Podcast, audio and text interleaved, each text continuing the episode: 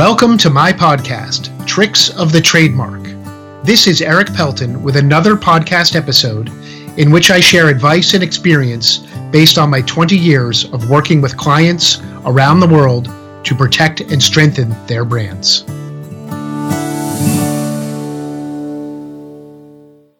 It's been a while since I've reported an update on scams that prey on trademark applicants and registrants. But in the last few weeks, I've learned about a very, very concerning new scam.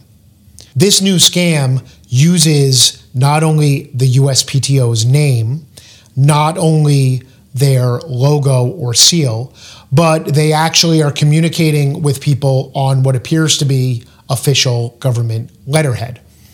It is a scam, and you can see from the images what it looks like because the USPTO does not communicate in this fashion. First of all, all communications from the USPTO now are electronic.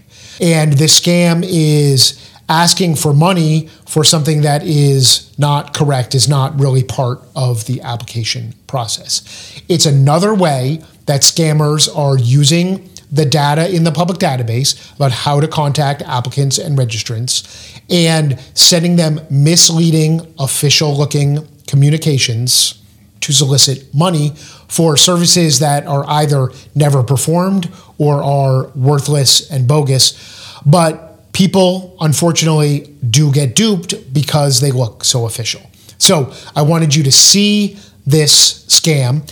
If you're listening, be sure to check out the video version at ericpelton.tv.